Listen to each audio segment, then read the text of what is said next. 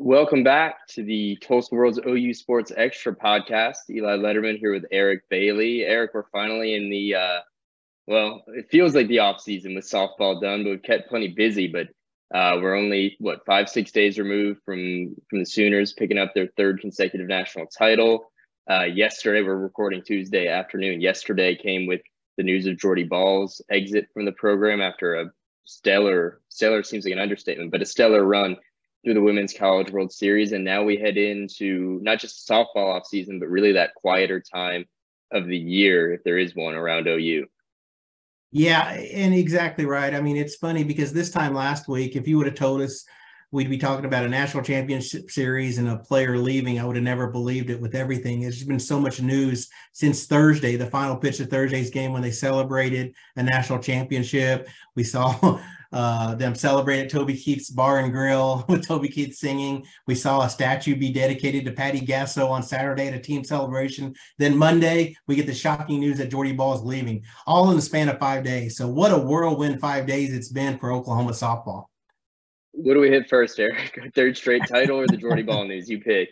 I think the Jordy Bahl news, especially. I think it caught everybody off guard just because uh, it really stopped and it didn't cause ripples just on the softball program. I think the sports world it's almost like akin to a superstar at alabama football or, or somewhere like that a dynasty leaving uh, catching everyone off guard because jordy bahl was the face of softball especially after this past college world series with what she was able to do, get four wins and get a save and and uh, throw scoreless innings. She didn't allow a run in her time. Uh, it was pretty amazing what she was able to accomplish uh, in the circle. And for her to announce uh, on Monday at one o'clock that she was leaving Oklahoma, it just caught everybody off guard. I know you caught wind of it over the weekend. Uh, in fact, I learned it for, about it from you because you caught wind of it and let me know what was going on. And then we started kind of uh, making some phone calls and kind of uh, seeing what kind of direction this thing was going. It was really incredible how fast this picked up steam. Yeah, I guess in terms of how it played out, you, you said it. Jordy Bahl caps off an incredible run through the Women's College World Series. I mean, I think OU could have gotten there several ways, but they got there through the pitching of Jordy Bahl and you know 24 and two thirds scoreless innings, the third longest scoreless inning streak in the in the history of the event.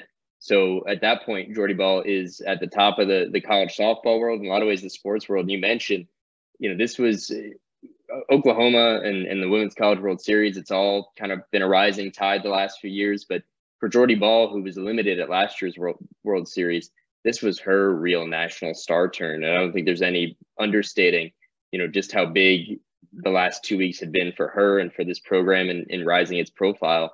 Um, but as you say, and as we kind of would come to understand it, Thursday night they closed it out. Friday, as Patty Gasso revealed in her statement, Jordy Bahl met with you know Patty Gasso, Jen Rocha, the staff, and let them know that she had something pulling her home and that she was ready to go home. Um, and that's that's probably important to underscore. I think Jordy did a really good job of making it clear in Patty's statement the same of the reasons behind this. This wasn't some big NIL deal. This wasn't something going on necessarily within the program at OU. It was simply Jordy Bahl, and she made it very clear in her statement wanting to be home, closer to family, all that. And uh, and so yeah, as you said over the weekend, it was becoming clearer and clearer that this was coming. Um, and and then Monday afternoon is when we got you know official word, and uh, the whole sports world found out, and now you know we're sort of swimming in that aftermath. Can you imagine the courage? I wrote about this a little bit. The courage it took from Jordy to decide I'm going to go home because she really was at the top of her game, and she's a hero here in Oklahoma. Uh, people really looked up to her, and she's at the the top of her sport at on one arguably and I don't know if there's, you know, I think it's legitimate, the, the greatest sports team of all time in college softball. And she's the face of that team on a, on a roster full of stars. She's the face of it. Can you imagine the courage it takes to say, I'm going to walk away from this and go home? It, what probably wasn't easy. It probably wasn't easy to leave this. And, and she's probably been thinking about this for some time. And, and to weigh that balance between wanting to go home and still maintaining going out there and doing her job, going out there and winning softball games, going out there and playing at 100%. There's so much going on emotionally and uh, and experience that with you know close friends. I mean, you know, when, when you're in the softball world, when you're together for four months every day, working hard to a common goal at that high level, you got friends on that team and you don't want to let them down too so uh, imagine that just the emotions you're going through and that's that's incredible when you put it in that perspective of what she had to handle in in kind of balancing this out and to perform at the high level that she did and then decide okay i'm going to walk away and go home uh, it, it was a mighty tug to call her home and it really makes you realize how big this was if you know that tug that family that faith Nebraska. And I saw a picture of her today. Uh, she's got the tattoo of Nebraska on her arm. Home is home for her. And, and I think we really realize that. And you know what's impressed me the most, Eli, is that a lot of Oklahoma fans have really embraced her decision. I was really proud of Oklahoma fans because, you know, we've seen in the past and different circumstances totally, but we saw Lincoln Riley, Caleb Williams, how they were treated when they left. Even further back, we go in a different realm with pro basketball with Kevin Durant when he left. Different entirely. I know that. But you know, fans are fans. But Oklahoma fans have really embraced uh, her reasoning for going home, and it's more of a hey, we wish you the best, best of luck. Go be be yourself, be your best at home. And I've been I've really respected that out of this Oklahoma fan base.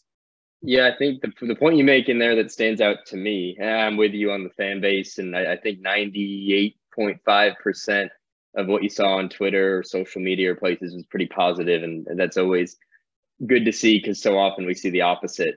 Uh, but to me, it's that not just that Jordy Bahl had the maturity or poise to make this decision for herself, but presumably it didn't happen late Thursday night after this wrapped up. This has probably been harboring for some time. And for her to be as good as she was, she wasn't just good, Eric. She was uh, top of her game, top of the game. Uh, I think that underscores just what OU has lost in, in losing Jordy Bahl. To be that good with that weighing on you or to be able to compartmentalize it, you hear Patty talk so often about this team being focused on the process. They're better testament than that. Well, Jordy Bahl was, you know, had her heart being tugged back home and away from this thing that that she was at the top of her game still. I think uh, it's a credit to Jordy. It's a credit to what they've achieved with this with this program in terms of the buy-in and all that. Um, and and now we kind of turn our attention to what do the Sooners do from here? We'll see where Jordy Bahl goes, where she's playing uh, in the future. But for OU, it's hitting an off season where they were going to have to retool a bit anyhow, look to the portal most likely. Now they've got to go replace perhaps the top pitcher in all college softball. Yeah, and I think that'll happen. And and you know, given the history of Oklahoma and what Patty Gasso has been able to do, I don't think they'll have any problem with that. I'm sure that when the announcement came that Jordy Bahl was leaving, I'm sure that some of the top pitchers in the country they start, huh? I can just see it now. And and you mentioned this in your story. You look at the la- that you, we ran today in the Tulsa World. The last three winning pitchers of the deciding national championship game were all transfers.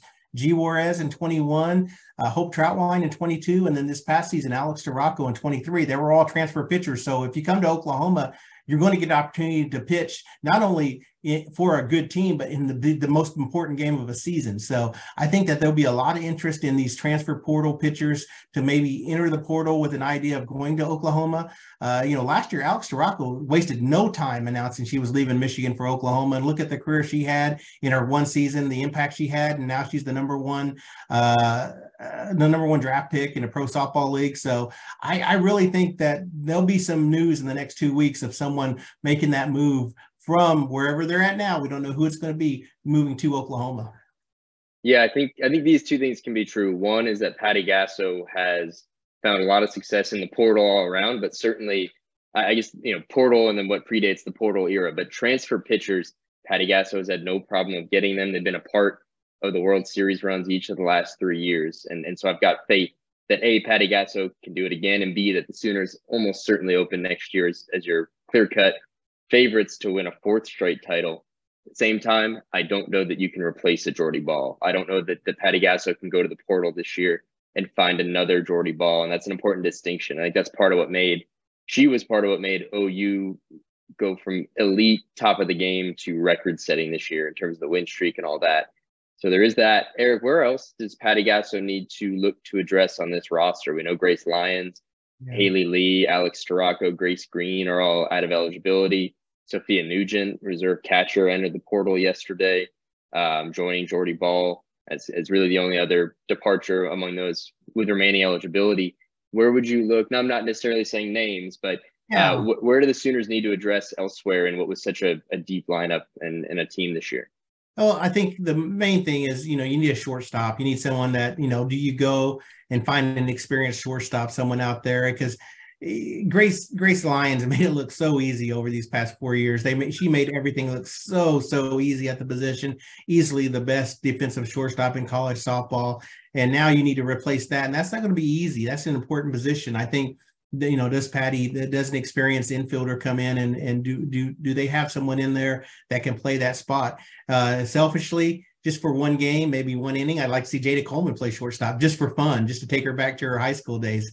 Uh, but that, that's just just a side note there. But I think you need an experienced shortstop, and you'd love to have another power bat in the lineup. I think Haley Lee was a perfect uh, compliment to this year's team with the way she was able to hit the softball. I know she struggled in the World Series. I was glad to see her get a hit in her final at bat because she was over for the World Series until that last at bat. But I really think they need to find that another power at bat, uh, power hitter in that lineup, another three hole hitter type hitter that can they can fit in and and uh, move runners because you you got the ultimate one two and Coleman and Jennings. If you can find a really good three hole in in the, the, transfer portal to come in, that would be good too. And that's not to say they don't have some good young talent. I really like Jocelyn Erickson. Uh, I think she's going to grow into that type of player. Cydney Sanders, so she'll just get older and older and more the more reps she has the more comfortable she have i think she had a little bit of a sophomore slump this year came up big in the final game though of course with the home run indeed uh, but but i'd love to see them if you're an oklahoma fan get that three hole hitter that they could fit in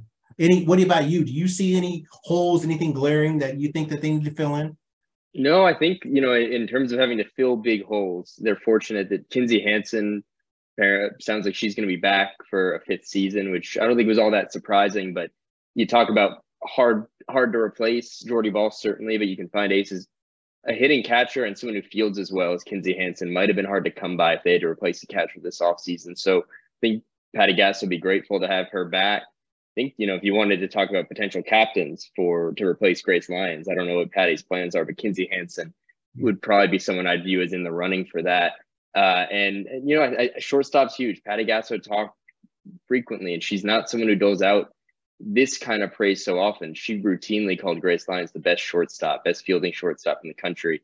So that is what she's got to replace some way somehow. Uh, but I and I'm, now I'm just copying your answers, but I do think that power spot too. Haley Lee was so important, and whether they feel like they have that replacement internally, maybe Jocelyn Erickson uh, is that player in year two, or, or presumably they'll, they'll they will do fine in the portal and they'll they'll bring in options. I'd imagine you'll see a power bat or two come in through the portal, but I, I think you could have expected OU to be very active before Jordy Bahl's departure. Now I think they've got something new at the top of the list, but I think they're going to be all over it. And I, I do wonder, uh, not to just make comparisons between one women's sport to another, but it seems like with the growing popularity uh, of, of women's bas- women's basketball, the portal and player movement has been heating up there. I wonder if we might see something similar in college softball, where some of the biggest names, perhaps already the biggest name, is on the move, and maybe for different reasons. But I wonder if it's going to be a fun and kind of dr- dramatic portal this summer uh, and if so, OU probably stands to gain from that as, as one of the most attractive landing spots. Eric, we've done a lot of talking. We haven't talked yet. I think we'll close out here But the significance of what the Sooners did last week. Only six days ago did they wrap up a third straight title, the seventh under Patty Gasso, the sixth since 2016. So away from player movement, uh, away from this offseason, let's close on, I guess, what last week and that accomplishment represents. I'll, I'll kick it to you there. 61 and 1 it's an incredible credible record when you think about it and the end of the season with 53 straight wins i think the key is they got everyone's best shot every time they played whenever they took the field they got everybody's best shot uh, and, and, you know it was like a Rubik's cube. Uh, opponents, coaches were trying to figure out how to beat this team. Whether if it was just trying different pitching rotations, whether it was you know just trying just trying to find the answer. And it was funny because coaches were saying, say you know, Florida State uh, was saying, you know, that they were getting texts saying, you know, figure out how to beat the machine, and they couldn't figure it out. And they admitted they couldn't beat the machine. So I think that that was what impressed me the most about this team is they knew they were going to get everyone's best shot, and they found ways to win games. Uh, the Clemson game really stands out. I mean, when when they're down to their last swing and they find a way to keep you know, set a record. That was 48. Uh, just, just that's what told me this team is really special. And then when they get to the World Series, just to run through the World Series undefeated, continue that against the best of the best. I think we won't see a, record 61 and one. I don't know if we'll ever see another one loss uh, team in our lifetime. I mean, it's going to be tough. I mean, it's just amazing.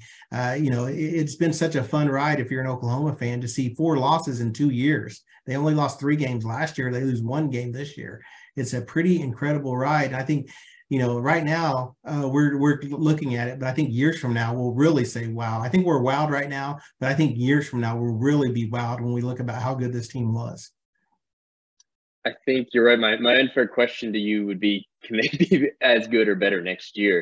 It's almost hard to imagine, right? it, it is. Uh, I think that you know losing Jordy Bahl is going to make them. Uh, I'd take them a little, maybe a little, little notches down, maybe not much because you still think about how the nucleus of this team, you mentioned Kinzie Hansen and Jennings and Coleman, Brito, Rylie Boone. I mean, so many of these players return and uh, they're they're not going to, you know, the top, I think the top four or five batting averages return next year. This is going to be a team that's going to score runs. I don't, you know, everyone made a big deal about them scoring 500 runs three years in a row. I think they'll hit 500 again next year just because the lineup that they have. Uh, now they're going to have probably a couple more closer games because the pitching staff has to really get a little bit more solidified. It just depends on who they're going to bring in. Uh, but no, I think they can be just as good. But man, I still don't know this team's going to be hard to touch. This one we just saw, and it's funny because everyone wondered in 2022 if there'd be a team as good as that 22 team, and then this team surpassed it, I believe.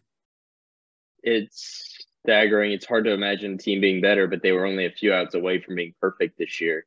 And uh, I, I don't, you know, we'll see how long I guess this streak. The, the last streak, Arizona's 47 game streak stretched across two seasons. The Sooners have already surpassed them. Uh, but who knows where that number is going to end up? I mean, it wouldn't shock you, I don't think, to be going into March or even April next year, at least with that in the conversation.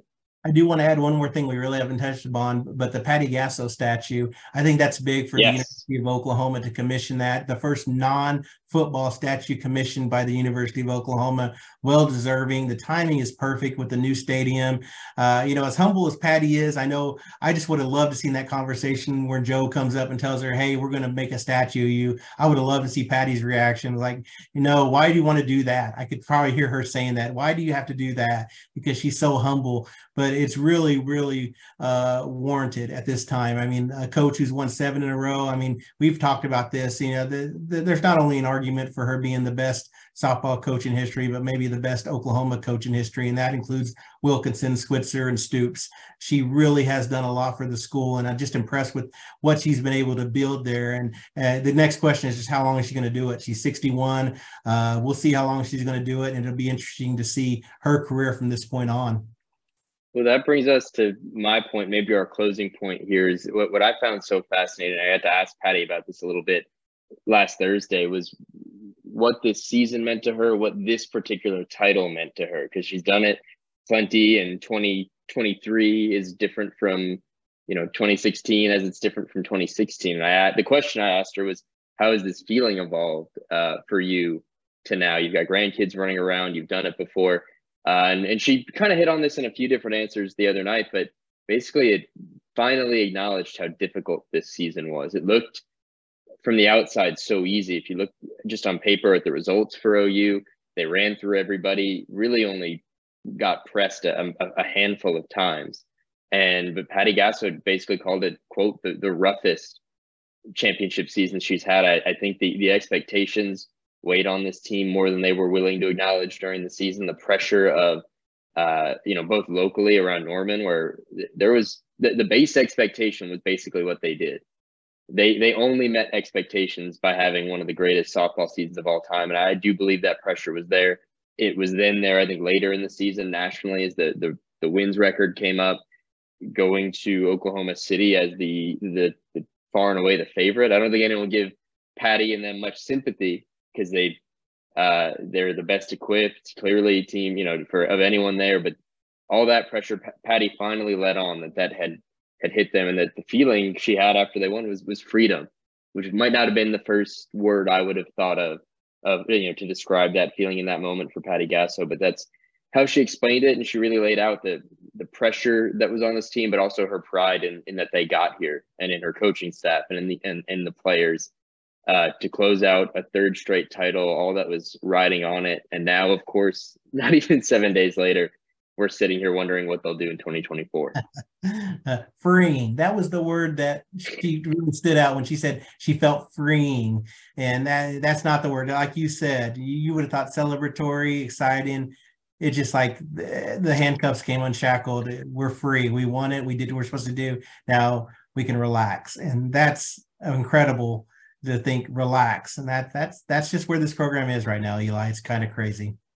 It is. Well, Eric, we'll close it there. We will be back with the OU Sports Extra podcast, what, Thursday, at once uh, Sooners 2024 SEC. Well, it'll be not the schedule, but the opponents and dates for the Sooners' first season in the SEC. Uh, they'll be out Wednesday evening, and we'll have all of it covered in the Tulsa World, and then we'll be back with a podcast. And as always, you can find us Apple, Spotify, Google Podcasts, TulsaWorld.com, everywhere you can find us or find podcasts, you will find us. Eric and I will be back later this week.